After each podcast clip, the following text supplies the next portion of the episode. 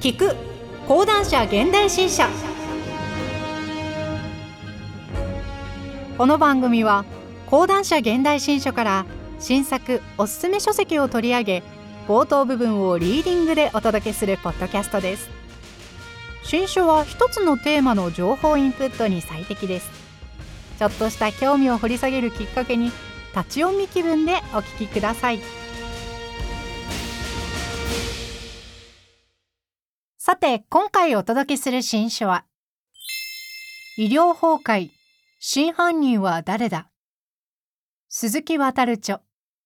担当ナレーターは小野原睦美です。本書の概要。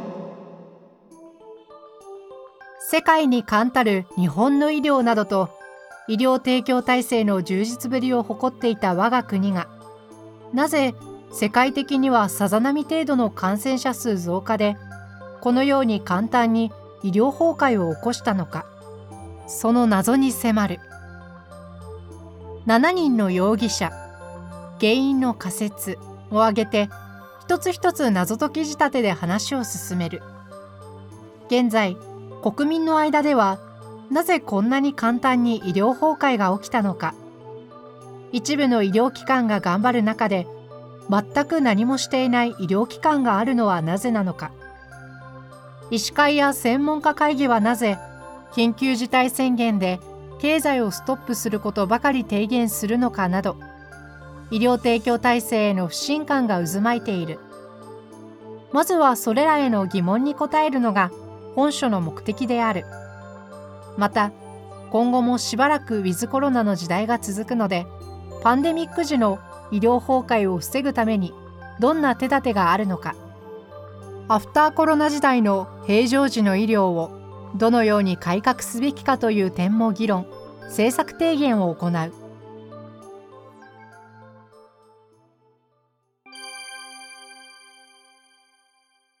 はじめに新型コロナウイルスとの戦いが続く中多くの人々が我が国の医療体制に対してどこかがおかしい。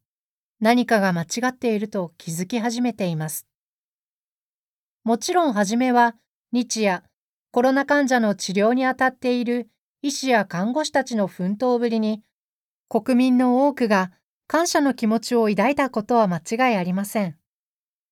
今でも最前線の現場で多忙を極める医療従事者たちへは頭の下がる思いがします。また、コロナ禍が始まってすぐの2020年4月には医療崩壊の恐れがあるとして、早くも1回目の緊急事態宣言が発出され、小中高校の一斉休校、百貨店などの大規模商業施設の閉鎖、不要不急の外出自粛など、経済活動の急停止を余儀なくされました。しかし、国民の多くはそんなに簡単に医療崩壊が起きるのかと驚きつつも、頑張っている医療従事者たちのためならば仕方がないと、政府の指示要請に実によく従いました。しかしながらその後、コロナ患者を受け入れて治療に当たっている病院は、実は医療機関全体のごく一部であることがだんだんと分かってきました。本当に国民の命を守ってくれていたのは、ごく限られた大病院などの勤務医や看護師たち、そして患者と病院間の調整などに駆け回る保健所職員たちなどだったのです。幸い、2021年に入ってからは、ワクチン接種が急速に進み、デルタ株の感染が急拡大する中でも、なんとかオリンピックを開催できました。しかし、その裏には、度重なる緊急事態宣言やまん延防止等重点措置、その延長に次ぐ延長で、国民生活に大きな犠牲が強いられていたことを忘れるわけにはいきません。それにもかかわらず、オリンピックが終わって、ワクチン接種率1回目が高齢者の9割、全年齢でも6割を超える状況になっても、政府は相変わらず医療体制の拡充は二の次で、人流抑制策ばかりに頼ろうとするのでした。この頃から、これまで従順に政府要請に従ってきた国民の行動に変化が見られるようになってきました。緊急事態宣言やまん延防止等重点措置の発出下であっても、都市部の繁華街や主要観光地の人流があまり減少せず、飲食店の中にも提供禁止を要請されている酒類を出したり、夜間までの営業を行う店が現れ始めたのです。こうした国民行動の変化をコロナ疲れとかコロナ慣れというように軽く見る向きもありますが、果たしてそれだけでしょうか。医療体制の拡充というやるべきことをやらず、もっぱら国民に犠牲を強いるばかりの政府や医療界に対する無言の抗議という要素も大きいのではないかと思われます。さらに、補助金を得ながら、コロナ患者受け入れを拒否する幽霊病床や、国が所管する各病院の努力不足も明らかになっています。例えば、第5波の最中において、コロナ患者の即応病床を持つ都内172の病院のうち、病床使用率が40%未満の病院が27あり、うち7病院が患者数ゼロでした。第3章、幽霊病床参照のこと。また、国立病院や旧社保町系病院のコロナ病床数は利用可能な病床数のわずか5%程度です。特に、旧社保町系病院、地域医療機能推進機構は、政府対策分科会の尾身茂会長が理事長を務める病院群ですから、この努力不足はあまりにも残念です。第5章、国立病院、旧社保町系病院のコロナ病床は5%、参照のこと。さらに、国立大学病院は、医療スタッフや設備、病床数が非常に充実していますが、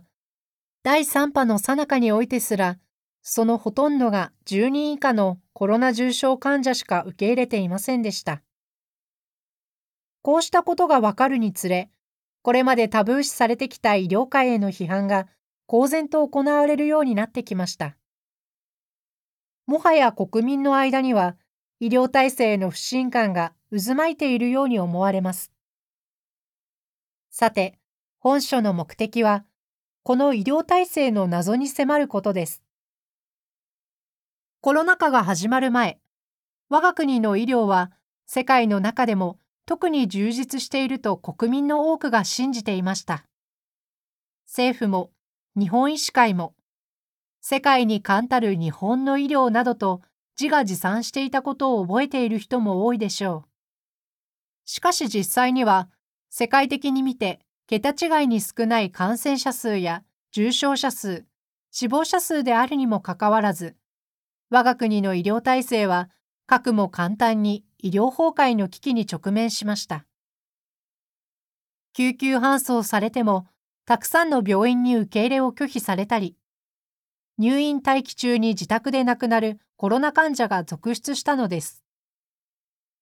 そして2020年1月に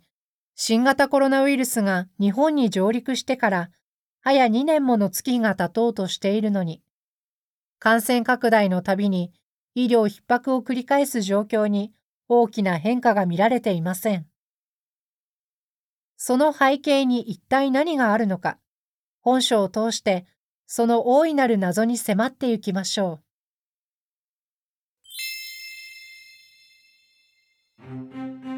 今回は講談社現代新書から鈴木渡著医療崩壊真犯人は誰だをお届けしました